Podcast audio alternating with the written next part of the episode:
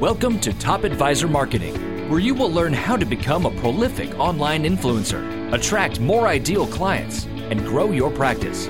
Brought to you by Top Advisor Podcasting, a done-for-you podcasting solution built just for trusted advisors. And now, your co-hosts of Top Advisor Marketing, Kirk Lowe and Matt Halloran. Hello and welcome to another Top Advisor Marketing Podcast. Today, we are going to talk to somebody who thinks like us, who does stuff like us, and has actually had success doing those things. Now, that might sound strange, but my guest today is Jason Pereira. Now, if you don't follow him on LinkedIn, you need to because he is all over the place. He is an award-winning financial planner. He's a portfolio manager. He's an entrepreneur, lecturer, fintech expert, writer, host, and podcaster.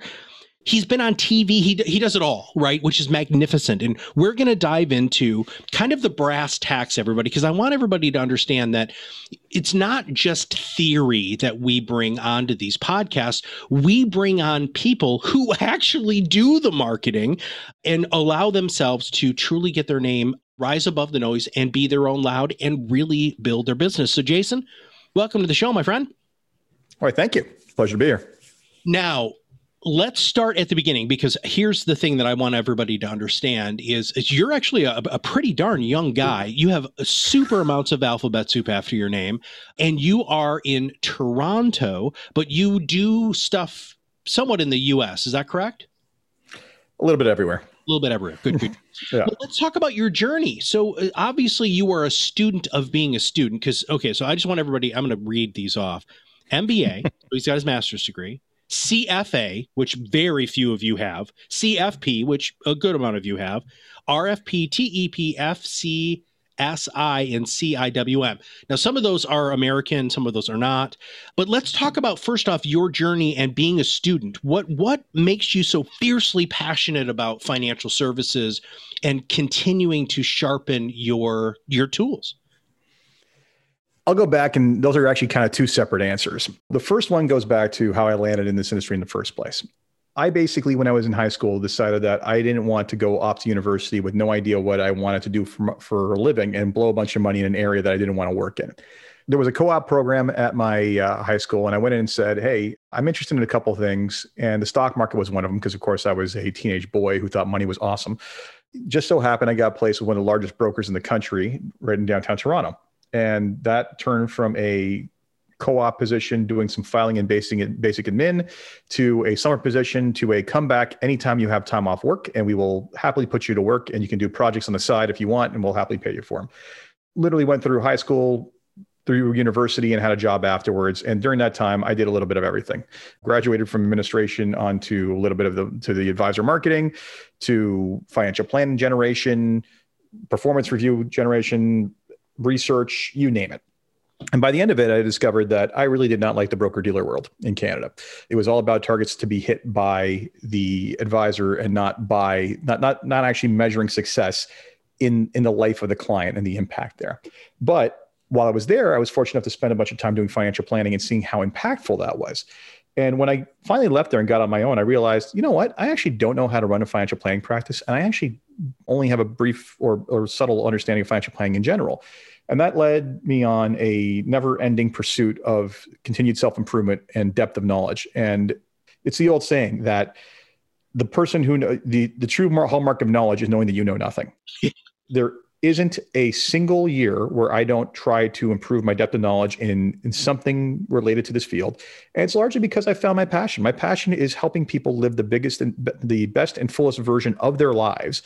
Every time I encounter something that I don't have experience in, I at least try to understand to what level I don't have experience in and, and how to solve problems. So I'm never going to become the deepest expert in the most extraneous little thing when it comes to this industry, but I'm going to know enough to know enough about where, where to shoot and where not to shoot. I also had this personal goal of like, if you don't, I always found it weird when certain people felt that if once they finished school, they were done getting educated. Like, oh, I'm never, you know, I'm done school. I never have to worry about this stuff again. As if you learned everything you need to know in school. It makes no sense. So I committed myself to like one course per year, and you compound that over time. And this is the end result. Well, I, I love, I, I, and I absolutely one hundred percent agree with you. The, the more I study anything, the more I realize that, man, I just flat out don't know crap on the grand scheme of things. Mm-hmm. I love learning. I, you know, I actively, as you do, when somebody says something, I'm not the kind of person who's going to take everything at face value. I want to know more, right? I mean, the, the opportunity for growth that we have, whether it's, you know, practically, philosophically, from our, our, our actual profession, spiritually, whatever, it really is a never-ending way to continue to, to stretch yourself and, and learn. And because of your level of education and continuously educating yourself, you use media to talk about how you help people live their best life. So let's talk about, let's just dive right in. Where did you start with media? Good question. I will go back and credit a professor of mine who, a well-known gentleman by the name of Moshe Milevsky, is one of the foremost experts on longevity planning in the world, as well as a number of other financial topics and best-selling author. He, I took one of his courses as the last course in my M B A, and I turned in my term paper. He actually emailed me personally afterwards saying how much he enjoyed it and thought it was excellent. To which the brash young individual that I was, I turned around and said, well, if you think it's that good, help me get it published. To which he, he coyly replied, it's not ready for academia, but here is a, here's the editor of one of the bigger periodicals for advisors in Canada. Mm-hmm. So he sent me over to him. That turned into me getting a column with them. And then that eventually led to more people discovering me and going into different areas of media. It's it's a compounding effect, right? The more you become seen as an expert and the more people can find you online as an expert in various areas, the more likely you are to be called upon as an expert. Yes. A lot of us started with writing. I remember uh, before I started podcasting or shooting video or really doing anything, I, I had an article in Horse's Mouth, which is still mm-hmm. just an amazing publication. And I have it framed on my wall, which led me to being in Investment News, Financial Planning Magazine, R I A Biz, and the same sort of stuff that you've been able to do here because you have used that to gain momentum. Now, you have gained more and more momentum. So let's stay on the, the column, the writing thing. Is this something that you truly enjoy and that you have a passion for, or is it just something that you're good enough at that it's a great way to get eyeballs? Well, it's definitely the former, but I will say this much, that it's it's built, it comes a lot of times out of passion. And I will always say that I understand why Hemingway became, became a drunk every time I try to write something, because I actually find writing painful, mm-hmm. right? I actually find the the act of trying to formulate my thoughts into a cohesive nine hundred word article, which is what most of these newspapers want, painful. So that's the first piece. Now, I have less pain when it comes to writing longer form three, four, five thousand word diatribes that tend to prove rather popular. And, and I, I say that I have less pain there because I'm able to express myself and get on more detail. So to me, it's, I'm often, a lot of my writing is fueled by either opportunity that I see something that I feel other people haven't written about, because I'm not one for typically writing about the next top ten list of that's been done to death a million times. I, I prefer to just, this, no one's talking about this. Let me address it. A lot of it I say is fueled by either opportunity or rage. So opportunity in that no one's done it. And therefore I think it needs, but I think it's a value and people need to look at it from this perspective, or, oh my God, I can't believe the other thing that got written about this, or the general belief or the marketing of whatever X thing is. And this is how fl- fundamentally flawed the thinking is, and just tearing it down piece by piece. Call it peer review work is a good chunk of what I do, but a lot of it is more so construct. I'd say that's constructive criticism is peer review, but a lot of it is also just like, what is, what is it that is not being discussed? And I often get cited, especially in my country, where the thinking of, I will say in the industry, is generally behind that of the U S, for writing about things that no one else is touching and talking about areas and issues that no one else is, is, is basically going to, because it's not the easy low hanging fruit. Yeah. We call that pick a fight within our system, is finding uh, ideas, philosophies, products, or services that are fundamentally against who you are and what you believe, and then writing commentary surrounding that. In our case, either that's social media or, or a podcast. Now, you opened a can of worms here, and I wasn't planning on going in this direction, but you just said something that I love, which is talking about something nobody is talking about. What aren't advisors talking about right now, whether that's in Canada or in the U S, that has gotten you fired up, man? I wouldn't say it's in the U S. I feel like there's a lot of really honest discourse and dialogue in the U S, and there's a lot mm-hmm. more. There's a, there's, okay, population's ten X roughly. You have more media periodicals for getting this stuff out there. There's you have a bigger history of evidence-based investing and, and platforms and, and whatnot. And there's there's a fiduciary responsibility, which just probably goes back to the core, at least on the R I A side, which goes back to the core about why many of these conversations are being had. It's because if you're holding yourself to that kind of standard, then you have to be bluntly honest about where it's in violation or not. In Canada, we don't have that. We don't have a fidu- you know, we have one tiny segment of the market that technically has a fiduciary responsibility, but we don't have a robust R A network. We don't have a journal. We have a couple of periodicals that do publish that do publish specific advisor content, but more often than not, it's we're still focused on like stuff you guys would have been seeing ten, twenty years ago. It's like uh, tips on on sales practices. I often shudder sometimes that some of these articles get published because what get, what passes for research is abysmal. Or just simple example is, oh, how is the best way to take advantage of this one account that's designed for education funding? You have these three different funding patterns and I'm going to test them all at five percent rates of return. That's it. Like, that's it. I'm sitting there going like the academic side of my brain is going, what about every other possible return pattern? What about every other funding pattern? What about the sensitivity to this, that, and the other thing? Like, Like how many things are we, we're, we're oversimplifying to the point where people are thinking this is a valid, valid research piece when it's completely flawed, right? Or I've written many articles about the need for fiduciary responsibility in this country. I wrote an article over ten years ago about the need for banning of embedded compensation in this in my, in my country, which by the way, most of our mutual funds get sold on the equivalent of a U S B unit. A lot of people just cringed listening to this. And that, that took over ten years before it got banned. I was being called out on stage in conferences as being a, you know, A S S H O L A uh, for having even written that. Luckily, we've gone so far as that that's no longer why people call me that. They call me that for other things. And one of the, one of the more, I'll tell you, the more popular, the most popular article I wrote all year was, and I'm sure you guys have one of these down there. I know you have one of these down there called Wealthfront. We have a robo-advisor in Canada and discount broker in Canada that just basically pays for um, for marketing to just says, don't pay, you know, why are you paying an advisor? You're getting hosed. Like they they attack advisors on every front. Now, don't get me wrong. I have pointed out a number of the things that they have said, which are absolutely true, and, and they're black eyes, and they absolutely need to be pointed out. But they've gone so far to the point of just eliminating the concept of value and advice altogether, and how flawed that is. So I did, I did an entire piece on like why their their brand promise and how flawed it was, and the disassociation or the the denial of value when it comes to advice, and just for lack of a better term, turn tore them a polite new a-hole. Mm. And at the end of it, I did a follow-up saying, look, I'm not arguing for their destruction. I actually think that they play a vital part in, in options for Canadian consumers. I'm arguing for a better version of them and a more honest version of them that actually recognizes that it's not the quick thirty second commercial, get your attention truth that they're putting out there. That got me a lot of, a lot of thank you emails for a small blog that I, that I do not pay enough attention to, quite honestly, got easily, I think it's over ten thousand page views for just that one publication, right? So th- those are the kind of things that I, that I, I pick fights on is when I think that people, when, when I think the industry or the consumer in general is being misguided or being misled for, for the, for the self-gratification of individuals or individual companies. Let's talk about television and video. How much video do you do right now? Not a ton of it. I mean, I am not the conventional person to go on the, the financial news media, right? I get these calls from time to time where like, we want you to come in and talk about your top ten, you know, stock picks. I'm like, I, I don't do that. Like, yeah. I don't do that. And I talk to them like, Let, let's talk about why that's flawed, right? And and then then let's talk about where people need to be spending their time and the fundamentals of financial planning and this stuff. And they, you know, they humor me and they're like, oh yeah, that's really interesting. You know, let, let, let me just give you some thought. And I never hear back from them. So that's not what I get a lot of. I get occasional opportunities to come in and speak on a certain topic.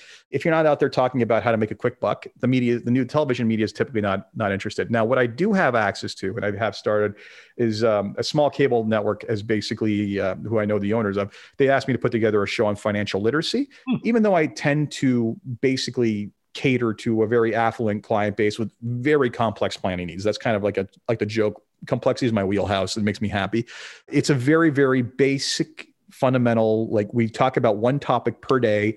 I'm a talking head for about ten minutes. I interview somebody else to, to add color to the entire situation, but we talk about one fundamental thing that people need to know. That does not have a lot of reach on the cable, on the cable channel, but you recycle that in YouTube and like anything else. I mean, the great thing about video, and here's a secret tip for marketing for people out there. Video is actually multiple formats if you do it right. You take the video and you put it on YouTube and you put it on your website. You can repurpose the audio if it's done a certain way for podcasts. You can get a transcript done of the podcast and makes it searchable on, on Google, because Google doesn't do a great job of, of searching audio. Frankly, you can take that one piece and you can slice, and you can slice and dice it, and you can take out quotes, and you can you can take out video clips of one thirty second video clip of this one point I made and use that and just recycle it. And what was a one hour investment to make it happen can become countless hours worth of, of media for, for other people to consume and discover you with.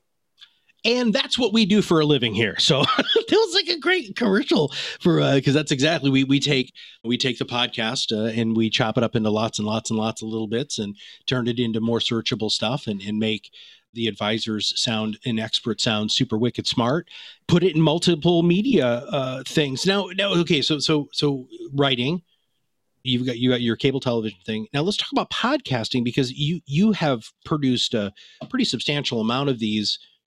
Why in God's name did you start doing that on top of everything else? I have two podcasts, and combined they're just shy of two hundred episodes. Actually, the first one just passes, you know, it's, it's one hundred fiftieth just aired as we record this. I've always loved podcasting ever since I discovered it. And I consume more podcasts and audiobooks than most people will, will consume books in their lifetime already. I've always been one to not do, be an also-ran. I, I couldn't figure out an angle for how my normal business would be translatable to a podcast. So I, I never went there, but I always wanted to kind of do one. And then what happened was I got involved in the fintech industry in, in Toronto quite heavily. That all happened because as Toronto started to blow up as a fintech hub, which is one of the top, like probably four fintech hubs in the world, and, and probably the number one A I hub in the world at this point, I started reaching out to a lot of these companies and saying, hey, I would love if you guys were looking to do some sort of platform that allowed me to use your technology as an advisor. They'd always be like, how'd you find me? And I'd reply, well, first name at U R L dot com. All you tech people are the same thing. And they, they, they laughed at that. And then they'd be like, wait a sec, you're under the age of sixty. You understand how technology works. You can use a computer. You're talking to me about other players in the game. You're talking about integration plays that can make, like, can we meet for coffee? And the next thing you knew, I was just, I had this network of, of fintech professionals in the city. And I was, and it was an interesting time because it was still early on. So a lot of advisors had a tremendous amount of animosity towards fintech because they saw them as a bunch of know-nothing twenty-somethings basically working in their parents' basement trying to steal their livelihoods. But meanwhile, there was a major disconnect. These companies were looking to collaborate a lot of times with advisors, but couldn't even get a dialogue started. And what happened was I would just start correcting people's misconceptions in conversation. And sooner or later, people started saying, you know, we were thinking about having someone talk about fintech at this conference, would you be willing to speak? And the next thing you know, without trying, I had booked like three speaking gigs. And I was like, okay, I think I found something. And you know what? Maybe there's something here in terms of a podcast. So I listened to the podcasts that existed out there. Essentially what I found was that all of the fintech podcasts tended to be, at the time, consultants who were talking about Fortune five hundred deployments, largely as a commercial for their services. And I said, there's no one actually looking at what is happening on the ground floor? Like, who are the players out there? What is the impact they're having in the space? And just letting them tell their own story. And that's where the idea for FinTech Impact came from. That's one hundred fifty episodes in now. It is top two or three, depending on where you look on what podcast outlet in the world. It's a very small pond. You know, the success is measured in in, th- in hundreds and thousands, not in not in hundreds of thousands. But it has also opened up board positions, consulting opportunities, speaking engagements, all kinds of things. So I have become probably the most recognizable name in fintech in the country at this point when it comes to independent experts. The U S, there's much more competition in the U S. Uh, I, I do show up on some radars, just not a ton of them. The second one is entitled Financial Planning for Canadian Business Owners. And that one came from, I was actually listening to Michael Kitces' podcast, which I refer to as the gold standard in our industry. Someone talked about how they developed their business specifically with a financial planning for business for, for business owners of a certain type within a certain region. Like it was like in one state. And I'm like, huh, is anyone doing this in Canada? And I looked it up. I'm like, oh my God, no one is. Right? Like that was, that was perfect. I basically took that over, named it exactly what it is. And since then, that one's about less than forty episodes in, but already garnered some business from it. So it's been, it's been great for just getting my name out there as an expert in countless fields. And even if it doesn't bring in the the prospect, sometimes it doesn't bring in the pro- sometimes it brings in prospects, other times I get nothing from it. But when when people, when prospects discover that that is something you're doing, the validity of of who you are just goes through the roof. Like suddenly your credibility factor just got a, a, a plus ten easily. Well, and everything, and, and since you've got this complete package, right? You've got all of the media covered, your credibility is is gone through the roof. But I have to ask this question because, I mean, I'm sure our listeners are, are, are sitting there right now going, how in the hell does this guy have enough time to still manage portfolios and be a financial planner? How do you balance all of this, Jason? Well, I'm not going to lie. The juggle is always a struggle, right? But the reality is, and I have this conversation quite frequently, let's look at what a successful advisor is considered in many cases. A lot of times, a lot of advisors get to the stage where they're, they've got their between fifty to one hundred households, making their business successful. And they get their business systemized and streamlined to the point where they're not working five days a week anymore. They're working three to four. It's not uncommon in our industry. In fact, it's a goal for a lot of advisors in our industry is to limit the amount of time they spend at work. The difference between them and me is that I tend, instead of consuming that for leisure, which I, you know, don't give myself enough time for that, I tend to consume it with other passion projects. And those passion projects end up typically feeding back into the core business.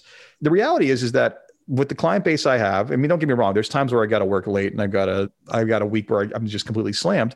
But in reality, if I was to do this, if I was to weigh it out, I'd say my job takes, my core job takes between three to four days a week, leaving me between one to two days a week for everything else. Also, delegate everything, systemize, and simplify. I'm, as you can tell, I'm a, I'm a technoph- I'm a technophile. I have found many very, very powerful technology tools to just very simply implement and make my life easier and faster and more efficient. Well, let's let's close today's podcast by talking about some of the things that you outsource and delegate. What are some of the things that you've outsourced and delegate to make that so that you are really staying in your lane and, and being much more uh, productive doing what you should be doing instead of what you shouldn't? Yeah. So let's define what I should be doing versus what I shouldn't, right? So the core business, what I should be doing is spending time with my clients, helping them live a better life. That's basically it. Now, all the heavy lifting involved with that, which is everything from the financial plan generation to the to the investment management stuff and just the administration, has in large part been delegated out. Like I still have decisions on where the, the people are going in terms of investment. I have a associate planner who does most of the, all the, we'll call it this, the, the, the straightforward plans. I get involved in the complex planning cases, but he's trained up to handle a big chunk of that work. The reality is I have, that starts first and foremost with my team. I've got a business partner. I've got four staff members. Between that support system, they handle the day-to-day heavy lifting, leaving me to the client relationship side and kind of the the leadership thinking in terms of where the business should go and, and the constant iteration tweaking of the machine, right? So that's that took a long time to get there and it's still not perfect. And we're, we're in the middle of an overhaul right now. So it's getting better over time. And in a year's time, it'll, I'll even have fingers crossed, more free time to spend on, on making it all work better. But it's like, it's like Kaizen, it's continuous self-improvement to make that better. The podcasting, we outsource the podcast. Like I record them, I, and I, and I put them in a Dropbox folder and then all production, everything else gets taken care of for me. My associate handles the posting and, and everything else and the, and the, and the social media tw- uh, posts, uh, even the marketing of my business. A lot of it gets automated. There's, there's social media marketing automation platforms like uh, I'll plug AdvisorStream here, which handle a lot of the social media stuff I do, except for the stuff when you see me make very cynical comments or or funny comments. That's that's all pure me. But a lot of it comes down to just m- focusing on the the inner human, like the, the human aspect of this, right? Mm-hmm. Like I should be spending my time with people. Once I get the, yeah, don't get me wrong, there's a certain level of due diligence on on on the investment stuff that always has to be done. And that that can be largely read and garnered through newsletters, quite honestly. Spending time with people and reading should be where yeah. I spend the vast bulk of my time. Amen, brother. Well, that was perfect. I, thank you for walking us through all of those different components of, of how you have been able to uh, balance. And in not saying that you're one hundred percent always in balance, because by your own admission that you're not, but that you have outsourced a lot of different pieces, how you're using uh, your writing, video, and also podcasting to help get your name out there and grow your business. Jason, I just, I mean, is there, are there any passing words of wisdom that you think that uh, that people here in the States or or in Canada need to pay attention to for this coming up year? I'll go back to the term Kaizen. I think my life has been defined by always trying to be a little bit better every morning, right? I think that's, you're not going to win that battle every day, but it's the old saying about you underestimate what you can accomplish in, in a year, but you overestimate what you can accomplish in a day, right? Or I flip that backwards. So you always think you get more done in a day, but incrementally, yet more and more and more. Like I didn't, I didn't start, no one birthed me into the level that I'm at now. This is all the, the culmination of twenty years in the industry to get to the, the, the business to where it is, taking at least one course per year. And don't get me wrong, there were moments where I'm just like studying and wondering to myself, why am I doing this myself? And you just, you push, you you say, you you shut that little voice up and you push forward. Compound that and suddenly I've got more credentials that you can count. You compound the the the client growth and suddenly you have the ability to to to not, to focus a lot of hours on a small subset of people and make the money you want to make. You build the team that you need. You you get the oppor- you take advantage of the opportunities when they're presented to you. You start with one thing. I didn't start Started with writing, and then I got into podcasting, I got into television, right? So they they all feed into each other over time. And the goal should be with each of them. If you start something, figure out the widget, make it efficient, focus, spend the time that is necessary on those things, and then pass off the rest to someone else. And you will find time to do ever more over time. Jason, thank you so much for your wisdom and uh, really giving an inside look on how you can be truly productive and get your voice out into the marketplace, rise above the noise, and truly be your own loud by using different media, using one single point of media, like you talked about with the T V or the podcast, and turn it into a whole bunch of different posts. AdvisorStream happens to be a good friend of ours here at Top Advisor Marketing. We love them. We think they do great work. If you guys don't know who they are, uh, please make sure that you look them up. AdvisorStream. Full disclosure, I'm an advisor to the company, so I, I, I'm not paid to plug, but yes. I, I'm not paid to plug by them. I just think that they're really freaking awesome guys. Their whole team. Oh, they are wonderful there. And I, I really, really do like what they do. And we've actually had them on the podcast uh, two or three times. So go back and search in our uh, channel, AdvisorStream, and you guys will be able to find it. So Jason, thank you for being on the show. My pleasure. Thank you for having me, Matt. If you have not subscribed to the podcast, make sure you click that subscribe now button below. That way, every time we come out with a new podcast, it'll show up directly on your listening device. If you have any podcast topic ideas or guest ideas, all you have to do is email me, Matt at top advisor m dot com. And if you think that you can just utilize your voice about three hours a month and talk about the things that you're really, truly passionate about, and then do what Jason talked about, which is hand it off to other people to help them build your social media, please give us a holler or email me or follow me on LinkedIn. So for Jason and everybody here at Top Advisor, this is Matt Halloran, and we'll see you on the other side of the mic very soon. Are you ready to change the way you communicate with your clients? Are you tired of being the best kept secret in your area? Learn how to become a prolific online influencer, attract more ideal clients, and grow your business. Contact us today and see what the power of podcasting can do for your business. Click on the Contact Us link on our website at top advisor marketing dot com and set up a call to learn more. Follow us on LinkedIn and Facebook for more updates and information. This was brought to you by iris dot x y z. A platform helping financial professionals become better in business and life through new media and new voices. Visit them and learn more at iris dot x y z.